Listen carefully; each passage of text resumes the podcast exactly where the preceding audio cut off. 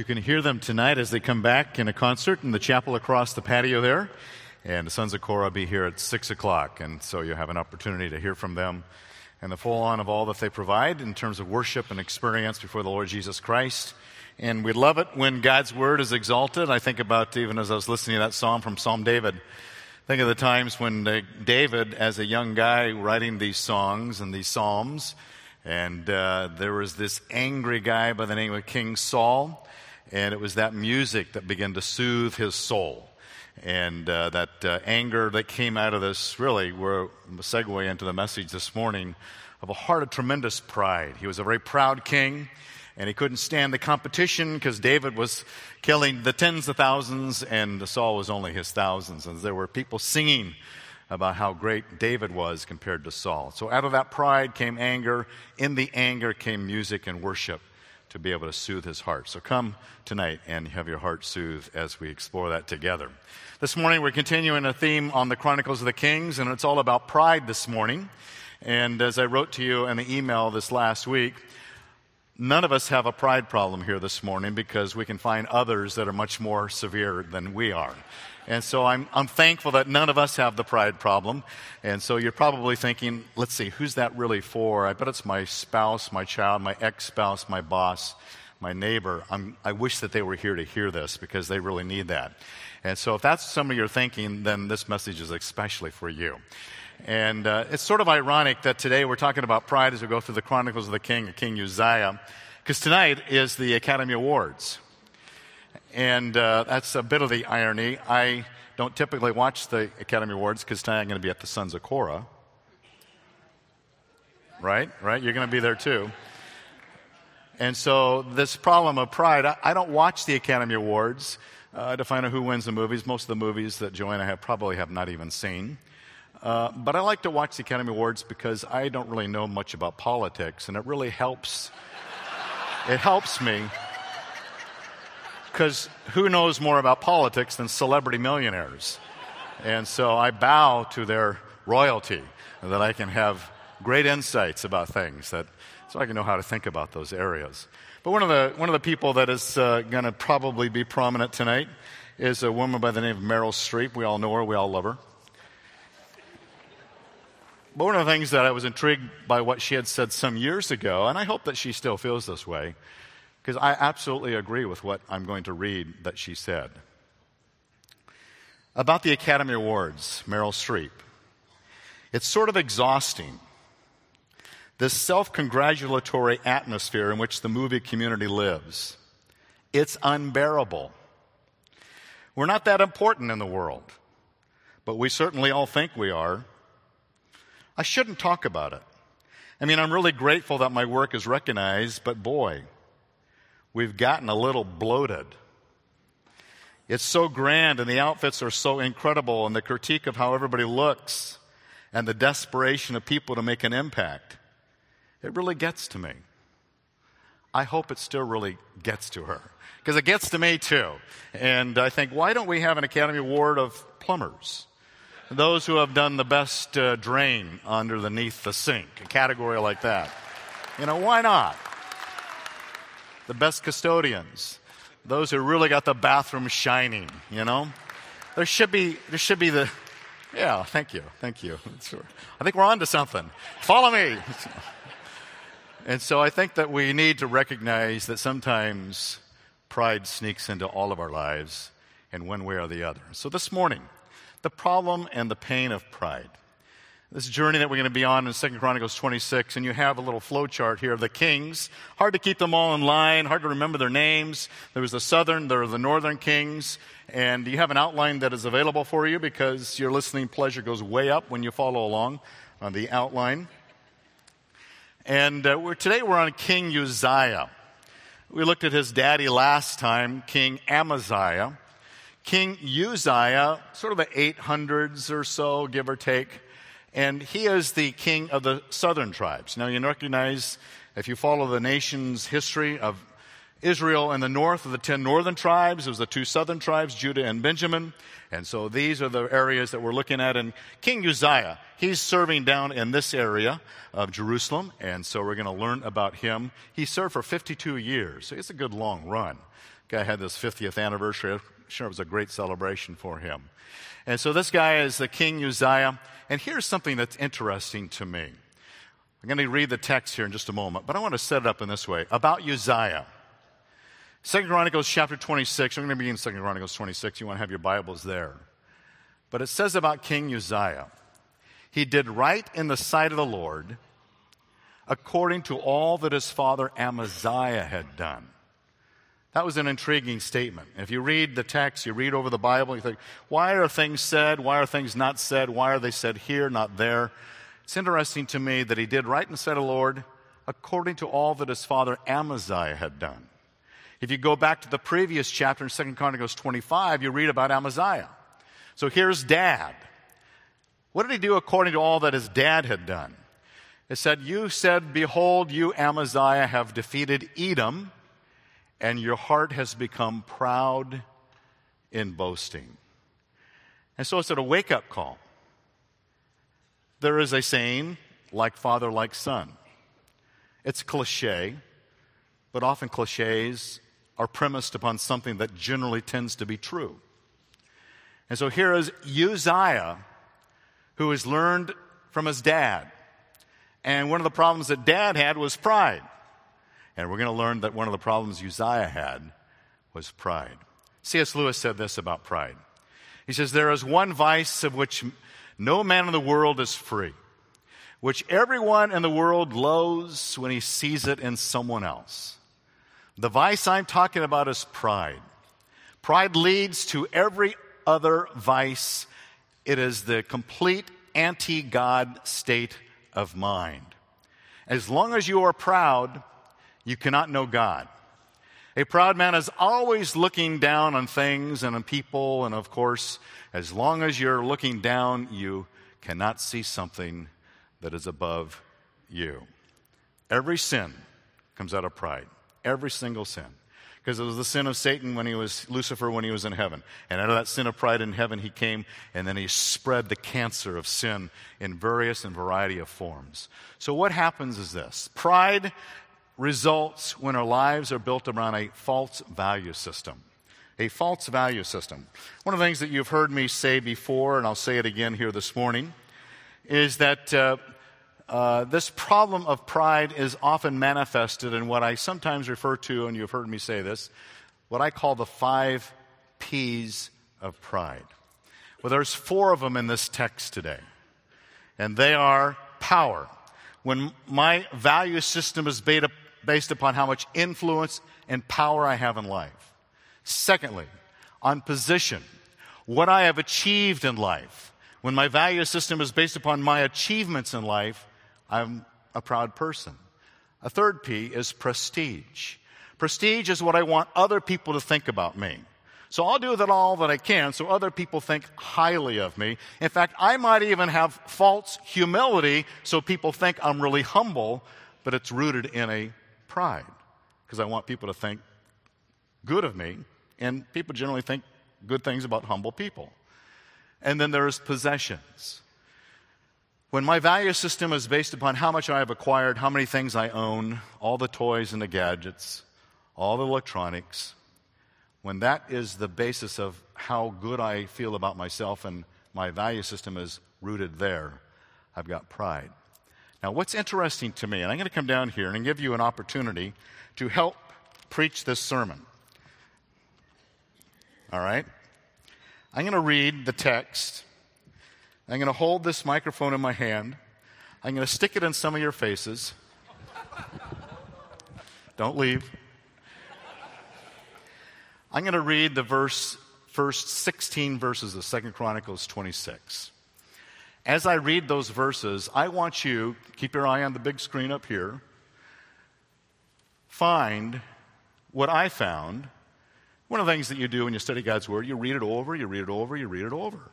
Because each time you read it over, the Spirit of God brings to your mind things that you might not have seen the other time. Your mind might have drifted or somewhere, and the Spirit prompts you, oh, wow, I'm noticing something here. I want you to notice something here as to why he had a problem of pride, because I want you to identify where in this passage do you see the power, the position, the prestige, and the possessions that were those things that caused him to be proud. So, read along with me and then identify in your mind. You don't need to shout it out as I read it because I'll come out there and let you point out where those verses are. I've never done this before in 40 years of ministry. Don't make me regret it. Okay? All right. 26 1. And all the people of Judah took Uzziah, who was 16 years old. 16 years old, he begins to become king. Now, some think he, have, he was a co regent with his father Amaziah during some of that period of time. And they made him king in the place of his father Amaziah. He built Eloth and restored it to Judah after the king slept with his fathers. Uzziah was 16 years old when he became king, and he reigned 52 years in Jerusalem. And his mother's name was Jechaliah, something like that, of Jerusalem. And he did right in the sight of the Lord according to all that his father Amaziah, proud man that he was, had done. He continued to seek God in the days of Zechariah, who was one of the prophets there, not the Zechariah of the Old Testament, but a man of God that would bring God's truth, who had understanding through the visions of God, and as long as he sought the Lord, God prospered him. Now he went out and he warred against the Philistines. And he broke down the wall of Gath and the wall of Jabneh and the wall of Ashdod and the, built the cities in the area of Ashdod among the Philistines. And God helped him against the Philistines and against the Arabians who lived in Gurbaal and the Meunites. And the Ammonites also gave tribute to Uzziah, and his fame extended to the border of Egypt, for he became very strong. Moreover, Uzziah built towers in Jerusalem at the corner gate and at the valley gate and at the corner buttress and fortified them. He built towers in the wilderness and hewed many cisterns, for he had much livestock both in the lowland and in the plains. And he also had plowmen and vine dressers in the hill country and the fertile fields, for he loved the soil. Moreover, Uzziah had an army ready for battle, which entered combat by divisions according to the number of their muster, prepared by Jeiel, the scribe, and Maaseiah, ah, uh, something like that, the official, under the direction of Hananiah, one of the king's officers. And the total number of the heads of households of valiant warriors was 2,600, and under the direction was an elite army of 307,500 who could wage war with great power to help the king against the enemy. Moreover, Uzziah prepared for all the army shields, spears, helmets, body armor, bows, and sling stones. In Jerusalem, he made engines of war invented by skillful men to be on the towers and on the corners for the purpose of shooting arrows and great stones. They were like catapults that would lift them huge rocks. And hence the fame spread afar. For he was marvelously helped until he was strong. But no one wants to hear a but in your eulogy. You're going along saying all these great things, and then you hear somebody at that eulogy, but you brace yourself, oh no, now what? But when he became strong, his heart was so proud that he acted corruptly, and he was unfaithful to the Lord, his God. For he entered the temple of the Lord to burn incense on the altar of incense, and we'll talk about that in a moment. But he became proud. Now, he became proud based upon what I call the four P's of pride. There are actually five. The fifth P is pleasure. Probably that's in there somewhere, but I wanted to be true to the text. It didn't really say that, but it's probably there somewhere. Tell me, raise your hand. Who can find verses that talk about power, position, prestige, and possessions that are reflections of his pride? Probably it'd have to be relatively close to where I am because I have a bad knee. All right, I'm coming all the way back here. What verse do you see and what do you see in that verse? Oh, I, did, you, did you raise your hand?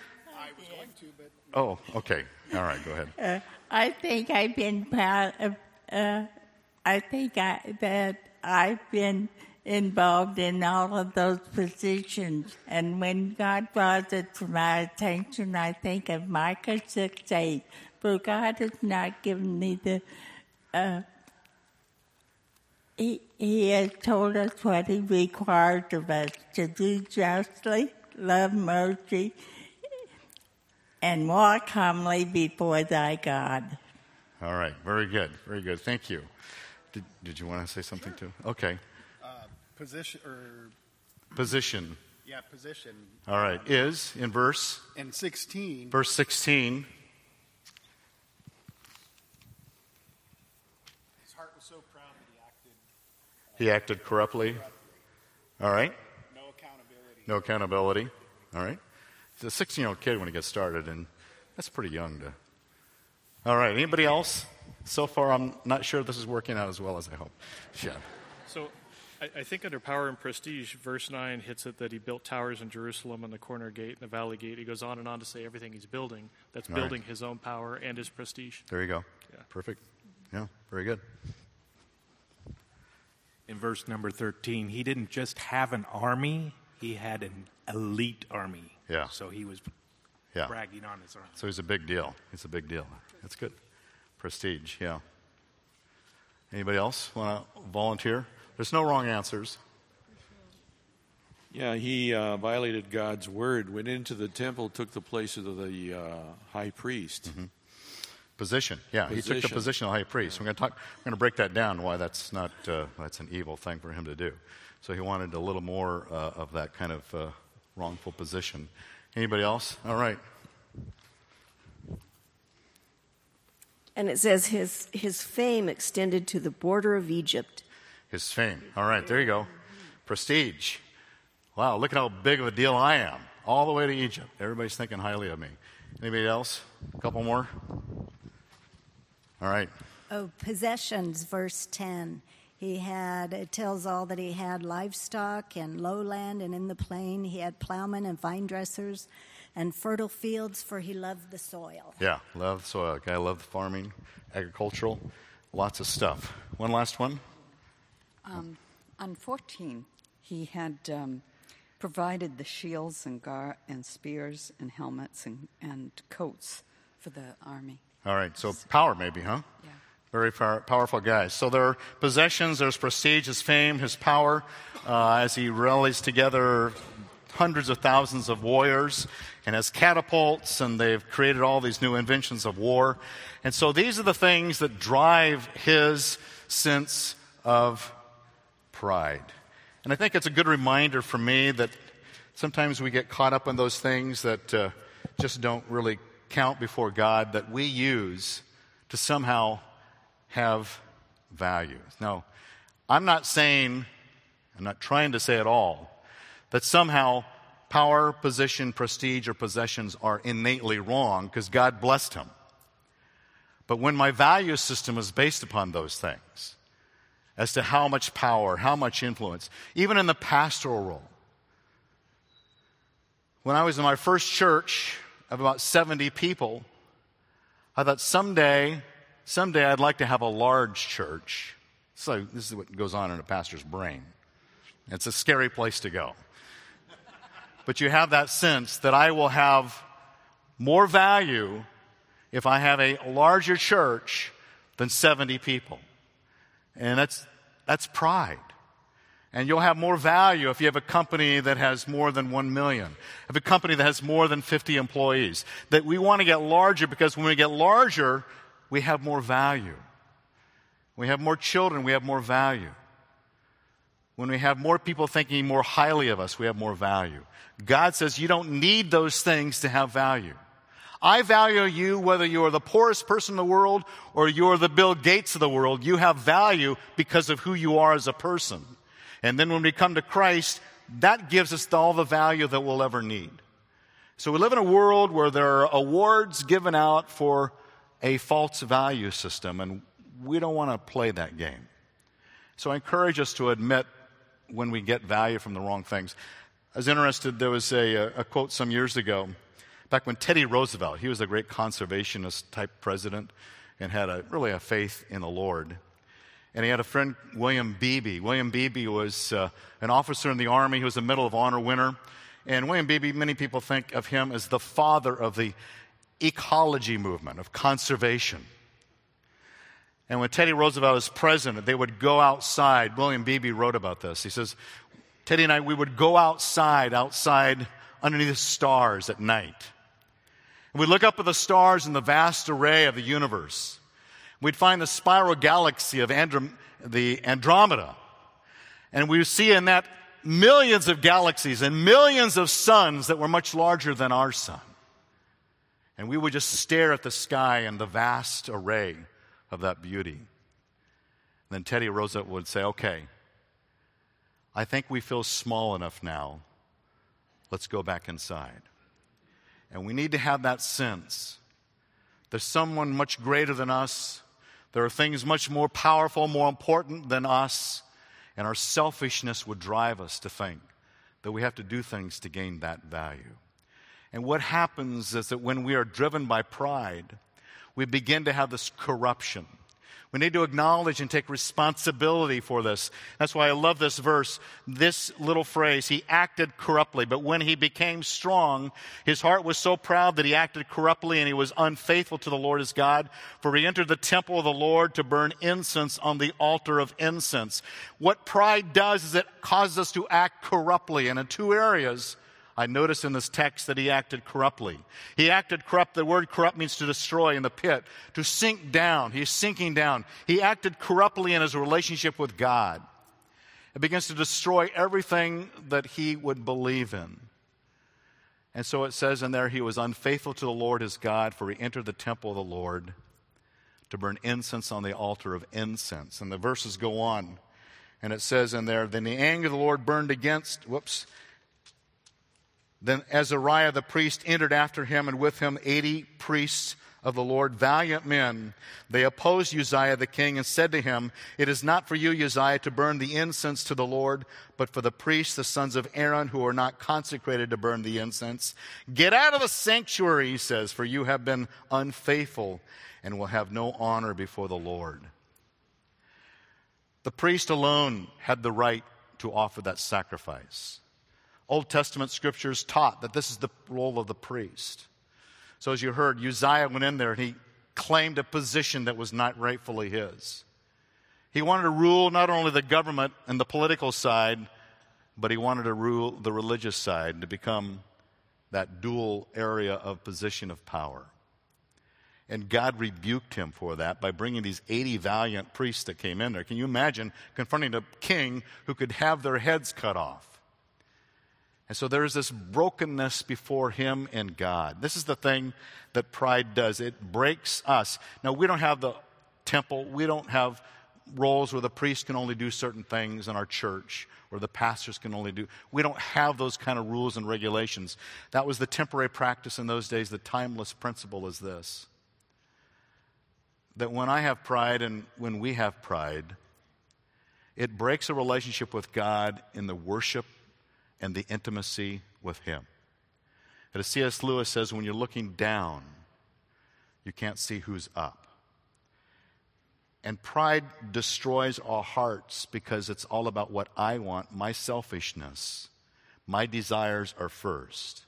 When I come to worship, if it's about what I want, then I may be losing what God wants. Sometimes I'm driven by whether I like this song or I like that word or I like that passage or I like that preacher. And when my heart's driven by what I like and what I want in worship as to who's preaching or who's leading in worship or what songs are sung and whether they're familiar or unfamiliar, when I'm driven by what I want in the experience, I'm losing the sense of what God wants. And this is what happens his unfaithfulness. He was unfaithful to the Lord in his worship experience. He took on a value system that was ungodly. And God says, just humble yourself and know that I am the Lord their God. Come and worship me. And the second area where it corrupts is the corruption of his relationships with others. He corrupts us. Uzziah, with a censer in his hand for burning incense, was enraged. And while he was enraged with the priest, and this word enraged is this idea of being embittered, worried, feared, troubled heart, a raging storm. When I become proud, I become angry. That's why King Saul became angry, and King David, to be King David, would come and bring music to soothe his ailing heart. Proud people are angry people. and they stew and they express it. One of the things that I've noticed, and I haven't referred to this in a long time, I want to go back to it. One of the burdens that I have are relationships with people, and especially in the area of marriage. We had the marriage seminar yesterday. We have the marriage GPS coming up again. And one of the things that I know that a lot of us challenged with is the area of marriage.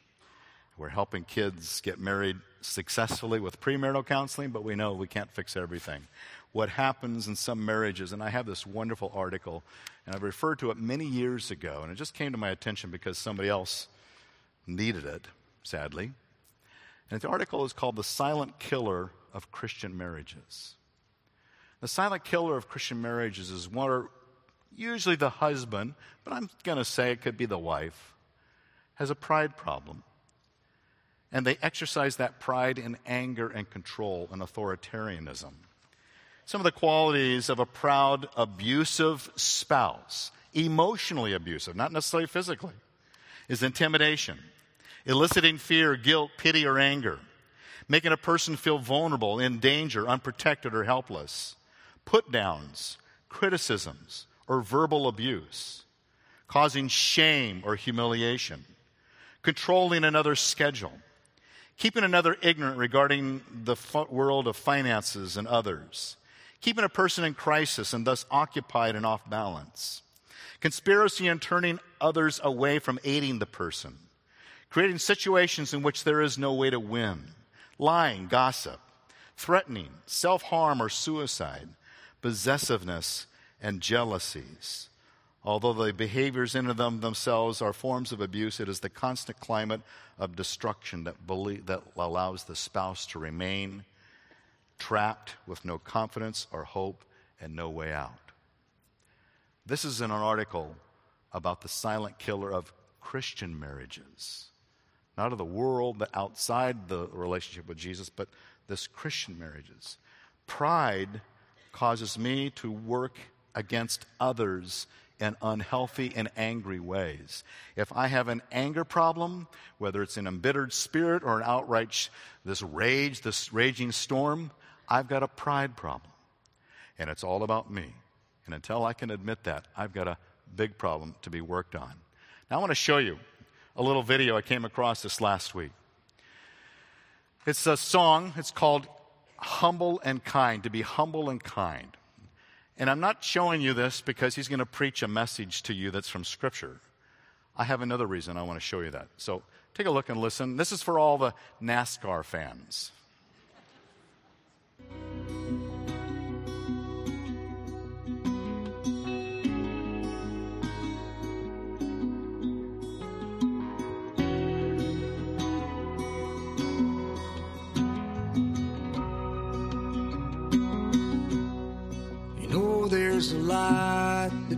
Glows by the front door.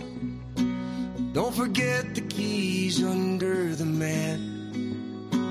When childhood stars shine, always stay humble and kind. Go to church cause your mama says to. Visit grandpa every chance that you can. It won't be wasted time. Always stay humble and kind.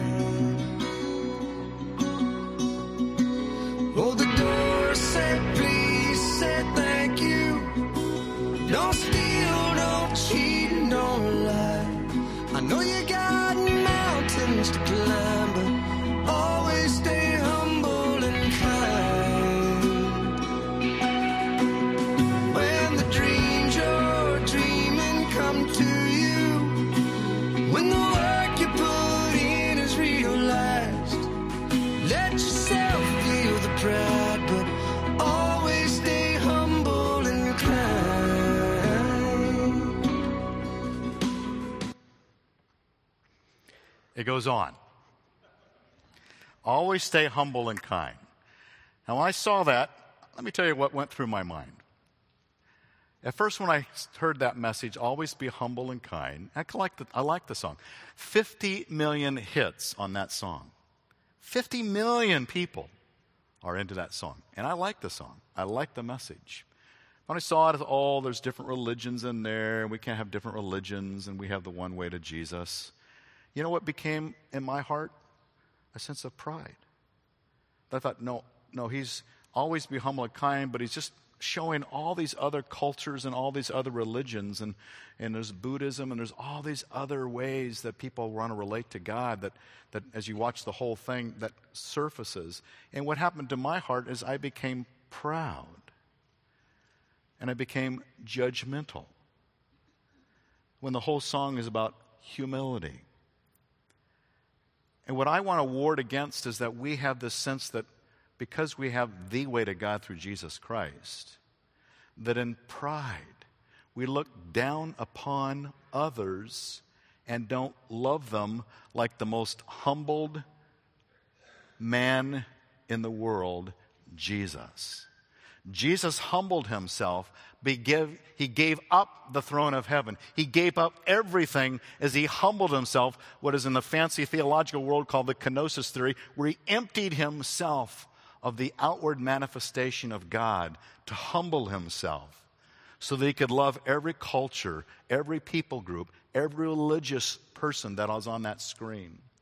One of the themes that we have here at Calvary Church is that we want to love like Jesus across every culture and every generation, whether old or young, whether Asian, whether African, whether Buddhist, whether Hindu, whatever the religion, whatever the people group, whatever the culture, whatever the age, humbled people love like Jesus across those divides.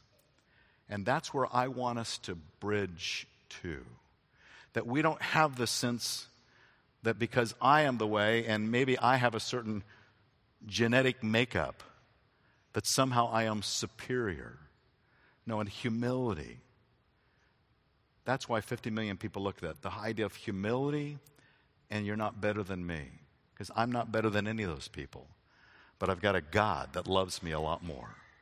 And I want to represent Jesus to all cultures, all generations, all religions, so that maybe, maybe some would come to know him. For you and me, pride sometimes builds that barrier, and we become judgmental, condemning in our minds, in our hearts, and we think that we're better. We're not. It's the humility of confession that brings us before God. The problem is that when I don't acknowledge that, this is the problem. When I don't acknowledge it, I get in trouble. Because what happened to King Uzziah? I'm not going to say that's going to happen to us, but I love this, this summary statement here. King Uzziah was a leper to the day of his death, and he lived in a separate house being a leper, for he was cut off from the house of the Lord. And what happened is that King Uzziah became proud, and in his pride, he would in anger lash out against the priest who told him, You cannot worship that way. And in his pride, God gave him leprosy. Now, I'm not saying if you're proud, you're going to get leprosy. Watch out. I'm not going to say it's not going to happen, but I don't think it's going to happen. I don't want to let you off the hook because I, I live in a constant fear of God. I am, I'm driven more out of a fear for God sometimes than I am for a love for God. And that's not a, always a healthy place to be. But I do know that what God is acknowledging here is that King Uzziah, that generally is thought to be a good guy, ended his days in confinement as a leper. Because in his pride, he could never acknowledge. He could never acknowledge his problem. So the invitation for us is to acknowledge if I have that problem, if my life is filled with anger and judgmentalism, if my embittered spirit is unwilling to forgive, then I've got a pride problem. And God frowns on that to the degree that He took a guy along 2,800 years ago and said he became a leper so that you and I can have an illustration that as good as your life may be, as prosperous as it may be, prosperity and position and power, possessions and prestige, that God says, I take it all away. Because I invite you to be humbled before me, to live the life that reflects Him. I love this quote of George Mueller.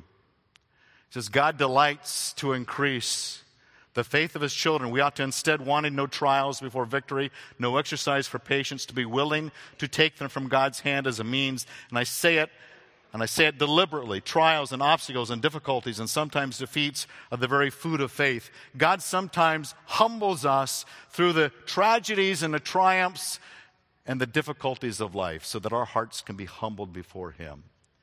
And one illustration I read just this last week, a story that just came out is this woman, Katherine Wolf.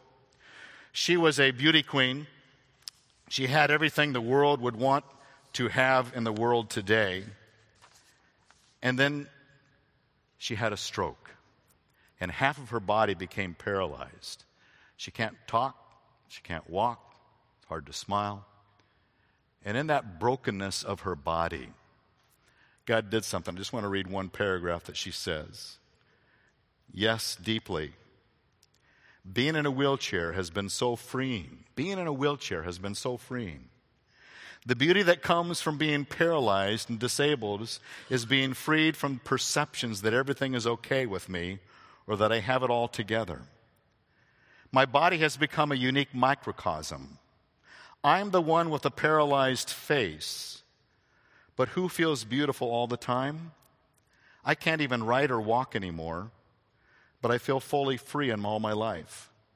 People know at first glance that I am broken, but my embodiment of brokenness is actually everyone's story. God permits what he hates to accomplish what he loves. And in her brokenness, she began to have a new vision of who God is and who she is in Christ. And that's the beauty of humility. That sometimes God allows these things that we don't want so that He can break us to become who we should be. And God invites us to be those humble people. That we're not driven by power and prestige and possessions and position, but we're driven by the presence of Christ who wants to reign supreme in our lives. And I invite you into that. Let me pray. Father God, help us to be the people you want us to be as we bow ourselves before you and trust in you, Lord, for the good work that you want to do. And God, as we come before you to worship you now, I pray, God, that we would have a heart that follows you. And that, God, I know we're going to hear from Psalm 51, where King David, in his pride with Bathsheba, in adultery and then murder Uzziah, God, where he in his pride, as he stood, sat there counting all the merits of his kingdom and that you brought him low. And in his psalm, he expresses to you, Father, the heart that I wish for all of us, that we would be humbled before you and to see you for who you are as an almighty God of gracious humility, that you invite us into that world. And God, where there is pride, I pray that you would remove it you would bring it to light. And God, I ask that you would do it somewhere short of leprosy. God, I don't want to be a leper, and I don't want anybody here. I don't think you're going to do that. But God, that we would voluntarily come and humble ourselves, say, Lord, yes, you alone are great. And all that I have and all that I own, it all belongs to you. So in humility, let us come and worship you. And we pray it in Jesus' name. Amen.